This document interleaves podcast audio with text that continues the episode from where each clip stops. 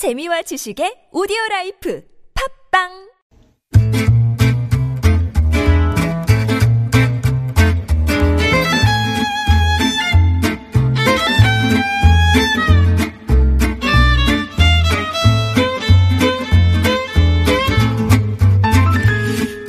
첫날 새로운 코너 맛집 문을 엽니다. 속지 않고 속이지 않고 정의롭게 균형 있게 잘 사는 법.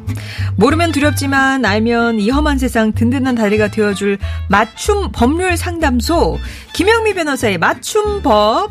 이 시간 함께할 김영미 변호사 소개합니다. 어서 오세요. 네, 안녕하세요. 뵙겠습니다. 예, 이름이 네. 아, 영미 영미 많이 들어요. 평창 올림픽이 막 생각이 네. 나요. 네, 진짜 그렇게 또 연관이 많이 되시죠. 네, 사실 그 컬링의 김영미 씨가 나오기 전까지만 해도 저를 이제 이름 소개할 일이 많잖아요. 네. 그럼 제대로 기억해 주시는 분이 한 명도 없었어요. 어. 뭐 미영이, 아. 뭐 이렇게 간혹 기억에 또 김 뭐 뭐 이렇게 했는데 네. 그래서 저도 이름이 너무 흔하고 반에 보면 꼭 영미라는 친구가 한두 명씩은 꼭 있었어요. 어, 어, 어. 근데 그 이후로는 너무 자랑스럽게 네. 저 김영미입니다 이렇게 어. 하면은 아 영명미, 영명미 이렇게 영미. 해주시니까 저도 이제 저 스스로도 아 저 평창의 김영미와 같은 이름이 어, 김영미 변호사입니다. 예. 라고 하니까 너무 감사해요. 네. 오늘 이제 첫 시간이니까 나는 이런 사람입니다. 라고 네. 한번. 자기, 아, 네. 아유, 좀 쑥스럽긴 하지만. 이 나이에 뭐 자기소개 뭐. 팩트만 이야기하겠습니다. 네, 네, 네. 어, 변호사 한 지는 한 십이 년 차고요. 어. 음, 워킹맘이고, 네. 어, 뭐 주요 하는 일은 변호사 하고 있고요. 또 대한변협에서 대변인 맡고 있고, 네, 한국여성변호사에서 이사 아. 역할을 하고 있습니다. 네.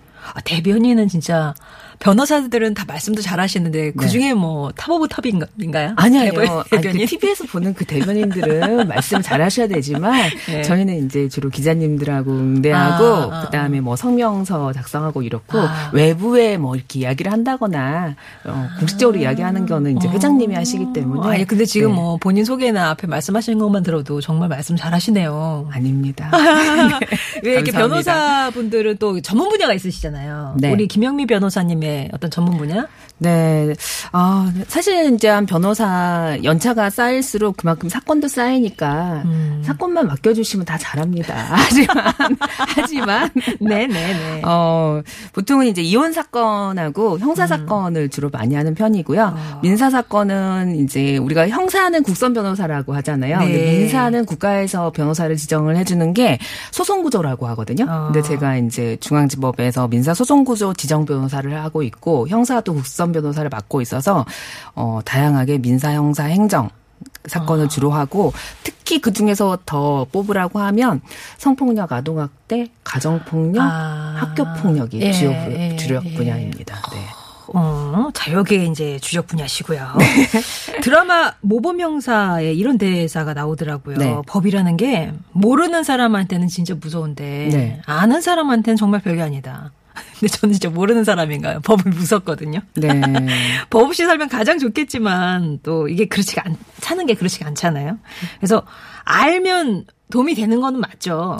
다, 요즘은 당연히 알아야 됩니다. 예전에는 음. 정말 나는 올바른 사람이야라는 말에 대체어로 아 나는 법 없이도 살 네. 사람이야라는 네. 말을 했는데 이제는 법을 뭐 내가 적용을 안 받을 수는 있지만 법을 모르면 손해보는 그런 세상이고요. 음.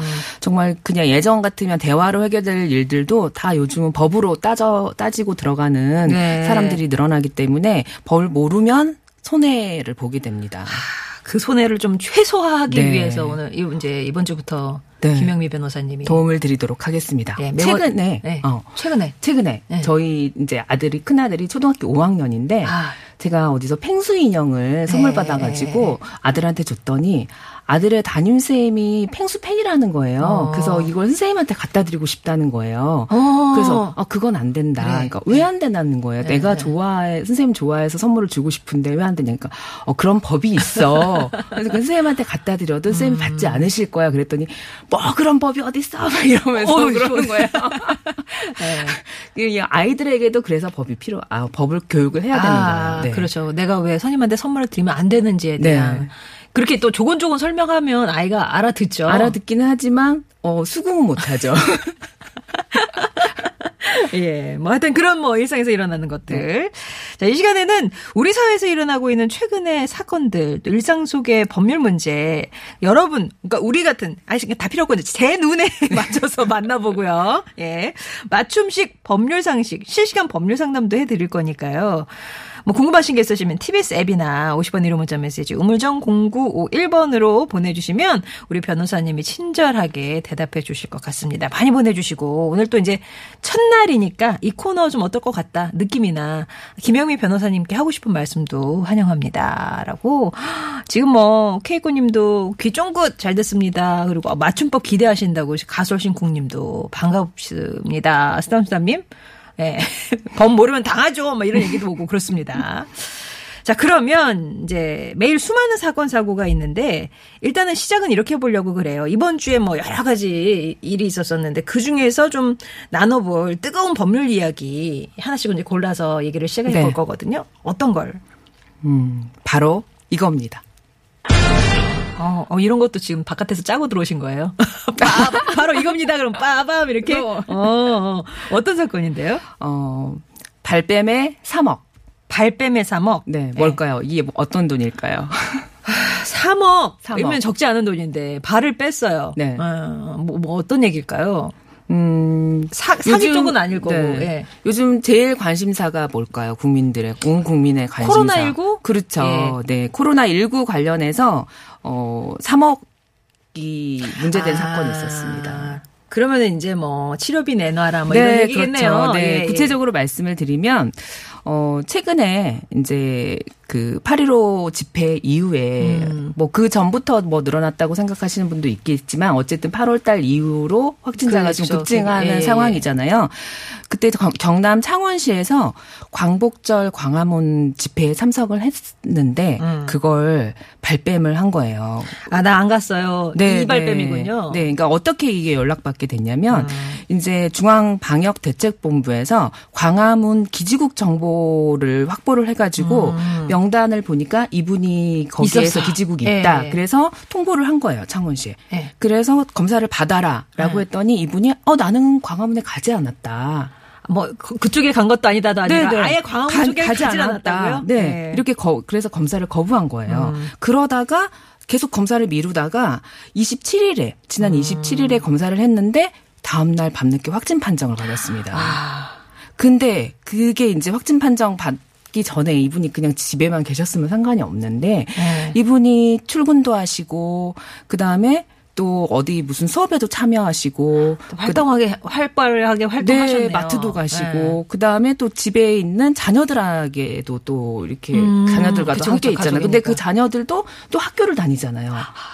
그래서 이분이 방문한 어 회사가 편, 어디 어떤 회사의 편의점에 어, 근무를 어, 하셨는데 예. 그 회사 직원들 전 직원 그다음에 자녀들이 다니는 학교, 학교 교직원이랑 학생들, 전교생들 해가지고 총 그때 이천사십 명이 검사를 한 거예요. 이분 한 분 때문에? 네네. 예. 그래서 이제 창원시에서 그로 인해서 지금 뭐 뭐죠? 이 이천사십 명에 대한 검사비가 일억 이천육백만 원. 그다음에 이분으로 인해서 확진자가 일곱 명이 나온 거예요. 네. 그래서 확진자 일곱 명에 대한 입원비가 일억 사천만 원. 그다음에 방역비까지 다 포함해 가지고 계산을 해보니까 총 삼억 원이 들었다는 거예요. 삼억을 그러니까 내시오. 네, 네. 그래서 어. 구상권을 청구한 겁니다. 아 이게 요새 굉장히 뉴스에 많이 나오는데 네. 구상권 청구 네네. 내용이군요. 구상권이란 걸 조금 더 쉽게 풀어주신다면? 네.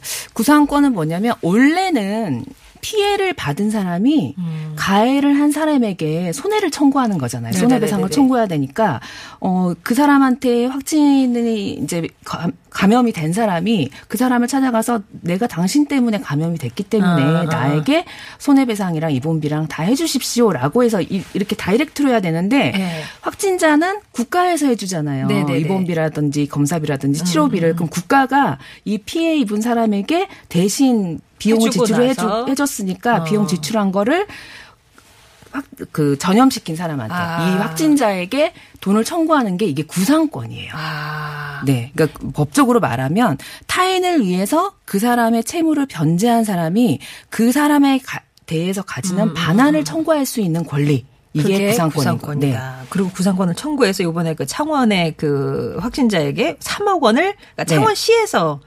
구상권 그렇죠. 청구한 거죠. 거죠. 네. 야, 근데 일반인한테 삼억 원 진짜 엄청난 돈인데 이걸 만약에 개인이 못 가트프면 어떻게 되나요?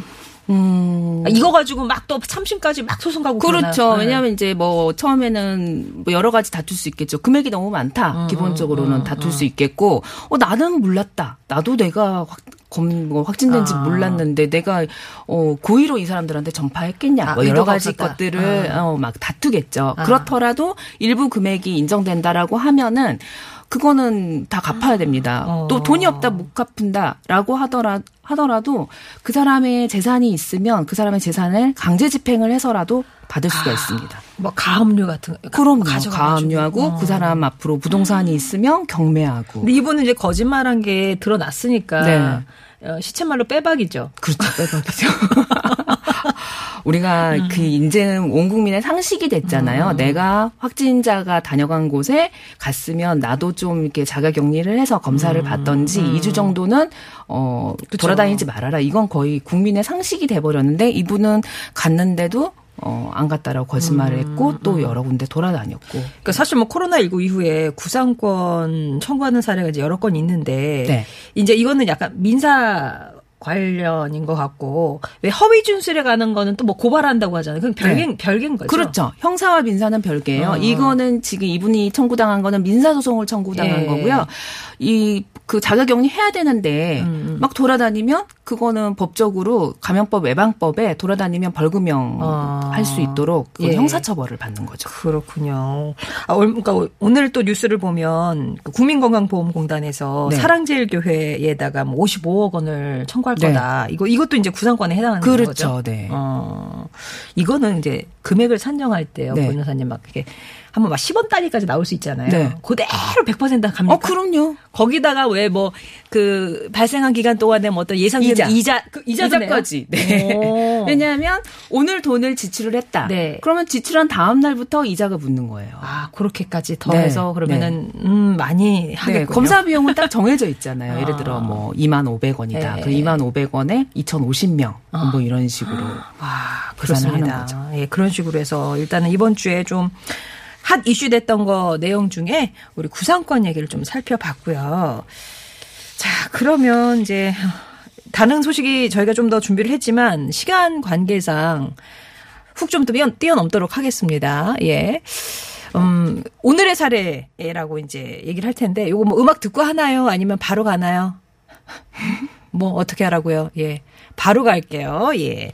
자, 저희가 그러면 이렇게 항상 음, 김영미 변호사님과 이번 주에 이슈가 됐던 법 얘기를 좀 나눠보고 이번에는 과연 당신의 선택은? 이라는 약간 부제를 달아서 얘기를 해볼 것 같습니다. 그러니까 이번엔 청취자 여러분이라면 어떤 판결을 내실 건지 어떤 사례를 이제 전해드리고 여러분의 판단을 이제 여쭤보는 그런 코너를 마련했는데요. 변호사님이 소개해 주시는 사연을 들어보시고 여러분이라면은 내가 이제 뭐 배심원이나 네. 판사나 이렇다면 어떤 선택을 하실지 의견을 보내주시면 돼요.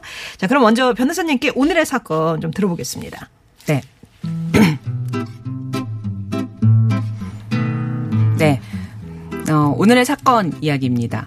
음, 아파트 생활을 하면서 그 층간소음으로 이웃과 종종 갈등이 생기곤 하잖아요. 그렇죠, 그렇죠. 오늘은 바로 그런 사례입니다. 아, 층간소음. 네, 저도 사실 층간소음에 음, 뭐 피해자, 가해자, 가해자. 오학년이 뛰는군요, 막. 네, 네, 네. 뜨끔합니다. 네, 네, 네. 어, 네. 사건을 말씀드리면 어, 이 년 전. 어, 가명입니다. 네. 네. 준호 씨 부부는 수도권의 한 아파트로 이사를 왔는데요. 새 집에 이사 온 설렘도 잠시. 다음 날부터 아래층 부부 때문에 괴로운 나날을 보내고 윗집이네요. 그러니까. 예, 준호 씨가 아, 예. 그렇죠. 이걸 좀 이상하죠. 반대죠. 아, 아래층 부부 반대. 그러네요. 예.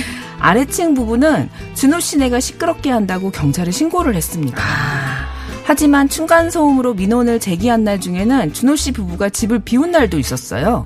오히려 준우 씨 부부가 이사 온 지 한 달 뒤부터 아래층 부부 집에서 공사장 소리, 항공기 소리 같은 각종 소음이 들려왔는데요. 어. 계속되는 아래층의 민원신고, 거기다가 보복소음으로 준우 씨 부부는 불안장애, 우울증 진단까지 받게 됐고 결국 반년 만에 다른 곳으로 이사를 갔고 이사를 갔어요. 아. 네, 그래서 그냥 넘어갈 수 없어서 아래층 부부를 상대로 손해배상 소송을 냈는데요. 오. 그렇다면 준호 씨 부부는 아래층 부부에게 배상금을 받을 수 있을까요? 없을까요?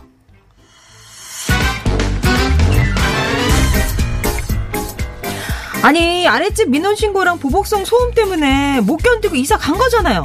금전적, 정신적 피해가 얼마나 컸는데요. 당연히 손해배상 받아야죠. 책임지세요. 무슨 소리야? 우리야말로 그 집 소음 때문에 얼마나 힘들었는데. 에? 그리고 우리가 이사가라고 등 떠밀었어요?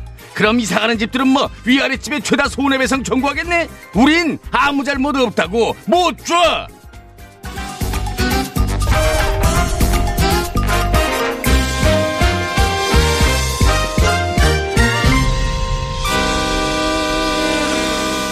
이 배상금을 받을 수 있을까 없을까, 그러니까 준호 씨 윗집이 윗집의 입장에서 받을 수 있느냐 없느냐 이거죠. 네. 여러분은 어떻게 생각하시는지. 예, 그러니까는 뭐 소음이 집에도 없는 날인데 시끄럽다고 올라오는 거, 이건 무슨 사례일까요? 그러니까요. 그런 것도 있었고 아래층에서 보복성, 그러니까 막 네. 틀어놓는 거죠. 공사장 틀어놓고 막 천장도 두드리고 아, 뭐 이런 거죠. 결국에 그래서 준호 씨가 못 견디고 이사를 갔는데 네. 이사간 상황에서 지금 이제 손해배상 소송을 낸 겁니다. 그러면 이 준호 씨네가 배상금을 받을 수 있을까 없을까? 자, 여러분은 누구의 의견에 손을 들어주시겠습니까? 일 번, 나는 윗집의 손, 그러니까 준호 씨 손을 들어주겠다. 손해배상을 받을 수 있다. 아니다. 아래층의 손, 배상 책임 같은 건 없다.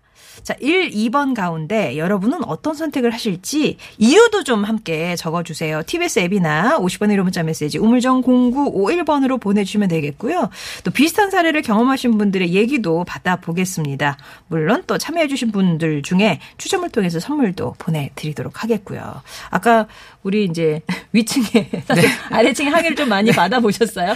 어, 제가 아들이 둘이거든요. 아. 네, 오 학년, 예, 이 학년. 예, 네. 아유.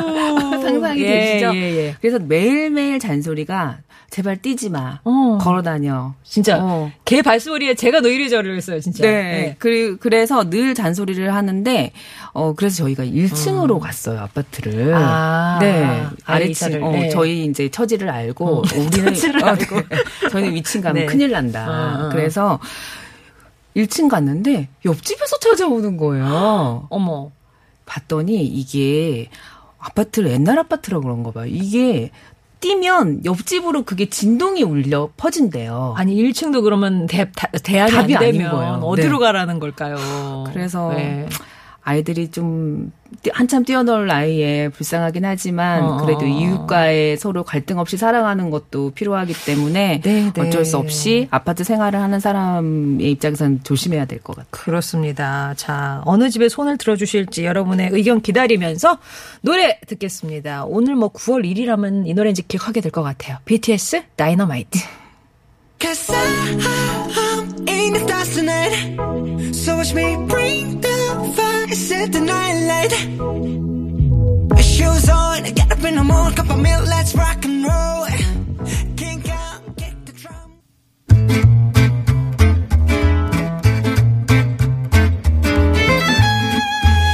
세상 만사 법으로만 살 수는 없는 법. 하지만 알면 힘이 되는 법. 법 알못도, 법 포자도, 법과 친해지는 맞춤식 법률 이야기. 김영미 변호사의 맞춤법. 자, 앞에서 여러분의 의견을 여쭤봤습니다. 위층에 살던 준호 씨네가 아래층 주민의 소음, 그러니까 어떻게 보면 보복성 소음이 일어나는 건데요. 이사를 갔는데 준호 씨네가 아래층을 상대로 손해배상 소송을 냈거든요. 여러분은 네. 누구의 손을 들어주시겠습니까? 일 번, 윗집에 살던 준호 씨네 손, 손해배상을 그러니까 받을 수 있다는 의견이시고, 이 번이 아래층의 손, 예, 배상 책임이 없다. 자, 여러분이 보내신 의견 조금 살펴보면, 어, 배상을 해줘야 합니다. 라면서 잔머리 독수리님이 네. 내지 않아도 되는 비용이 지출됐잖아요. 이사 비용도. 어, 거의 어. 준 변호사시네요. 아, 예. 네. 아, 이거 되게, 되게 있어 보이는 네. 내지 않아도 되는 비용이 지출됐다. 네. 이런 표현. 예. 그렇게 됐죠. 진짜 솔찬 언니 그 뭐 이제 이사 가려면은 중개 수수료도 내야 되고 이사 뭐 이삿짐 센터에 돈도 내야 되고 그런 거잖아요. 네. 예. 그리고 오사칠육 번님은 당연히 피해 입으셨으니까 피해 보상을 받아야죠. 근데 이사 가신 게 조금 걸리네요. 네. 살고 있을 때 하셨으면 좋았을 것 같네요. 네. 지금 이제 더 이상 살고 있지 않으니까 약간 준호 씨한테 불리하게 작용하는 거 아니냐? 그 전에 이사 가시기 전에 뭔가를 확보해 놓으시면 증거를 확보해 확보해 놓으시면 네. 이사 가시더라도 상관없습니다. 확보를 안 해놓으면 안 해놓으면 사실 입증하기가 어렵죠. 아니 근데 아, 이제 그 네. 소음 자체가 준호 씨, 그러니까 아래쪽에서는 막 소음이 느껴졌으니까 항의를 했을 거 아니에요. 네. 근데 그게 꼭 윗집에서 나왔다는 그게 또 그 증거 그런 증거도 없잖아요. 그죠. 그러니까 준호 씨 입장에서는 아래층에서 올라오는 음. 소음에 대한 증거를 뭐 데시벨을 측정을 한다든지 음. 뭐 다른 그 당시에 다른 사람들한테 와가지고 이 소리를 한번 들어보라고 한다든지 아. 이렇게. 객관적인 증거를 만들어 놓으시면 네. 이사 가셔서 또 하셔서 손해배상 청구를 하셔도 상관없습니다. 네. 네.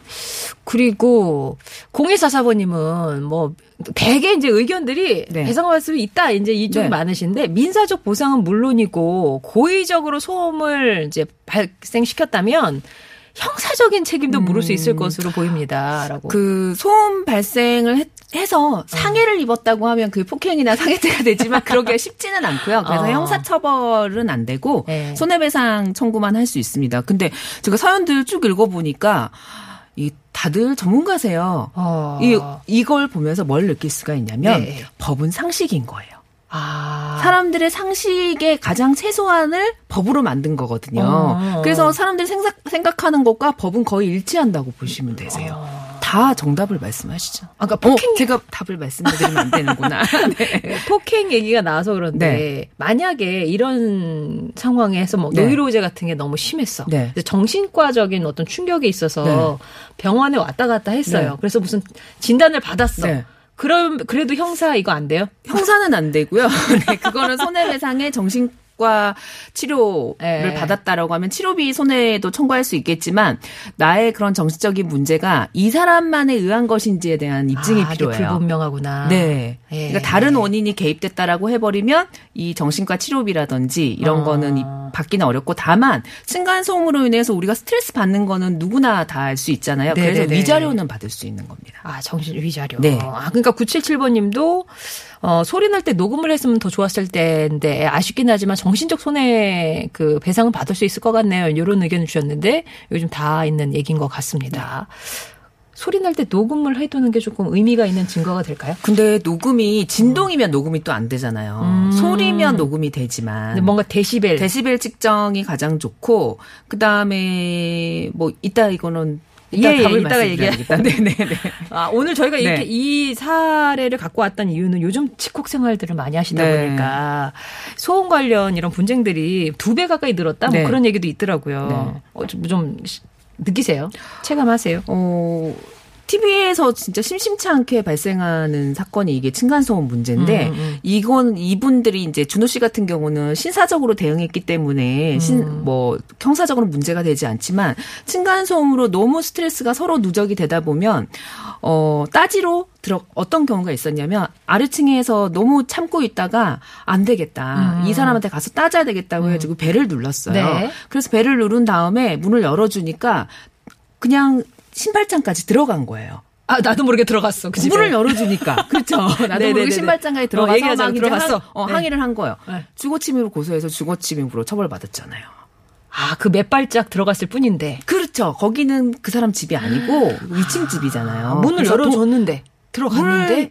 주거침입이 되는군요. 그렇죠. 문 앞에서 어. 이야기해야죠. 그러니까 그 이런 거 조심하셔야 돼요. 그리고 아. 막 또 따지러 들어갔다가 어, 막, 왜 당신이 어쩌저쩌고 막 이렇게 싸우다 보면 나도 모르게 흥분해서 폭행을 할 수도 있어요. 아. 그러니까 이게 좀 화가 나더라도 네. 뭐 요즘은 관리사무소를 통해서 이야기한다든지 그렇게. 이렇게 해야지 직접 찾아가서 항의하게 되면 형사적으로 문제가 되고 더 관계가 악화되기 어. 때문에 직접 대면하는 거는 좀 삼가하는 게 좋을 아, 것 같아요. 직접 대면하시는 거. 네. 이것도 약간 비대면식으로 하셔야 되겠네요. 여기도 거리두기를 좀 하셔야 될 것 같은데, 보통 이렇게 층간소음으로 이제 소송이 벌어지면 대주, 대개 이게 판결이 어느, 어떻게 나나요? 민사소송을 할 때는 이게 층간소음의 입증이 사실 중요합니다. 음. 우리가 일상적으로 자연적으로 발생하는 소음은 서로 수인할 의무가 있어요. 음. 근데 일정 소음 기준을 넘어서는 기준이 있는데 법에 정해져 있어요. 그 데시벨이. 아. 그 법에 정해진 데시벨을, 데시벨을 넘으면 이제 손해배상을 청구할 아, 수가 있는 거죠. 법에서 그렇구나. 이 정도는 넘지 말아라 네네네. 라고 해가지고 뭐 낮이었을 때 밤이었을 때 그게 어. 달라요. 그러니까 그 기준을 예를 들어보면 음, 성인이 일 분 동안 걸었을 때 이게 안 됩니다. 성인 남자가 에. 쿵쿵쿵쿵 하면서 걷잖아요. 에. 이거는 데시벨을 넘어서는 아. 거예요. 근데 이제 잠깐 걷는 건 상관없는데 음. 어, 성인이 한 십 초 이상 걸었을 때 그 그 데시벨이 사십삼이에요. 네. 그리고 아이들이 뛰었을 때 그때가 사십팔이거든요. 네. 근데 이게 어, 주간일 때도 기준을 초과하는 거고 야간일 때도 훨씬 초과하는 거예요. 기준이 뭔데? 한 사십, 기준이 사십 대나요? 주간일 때는 일 분간 등가 소음이라고 해가지고 일 분간 평균적인 소음이 사십삼이에요. 데시벨이. 사십삼. 주간일 때는 사십삼, 음.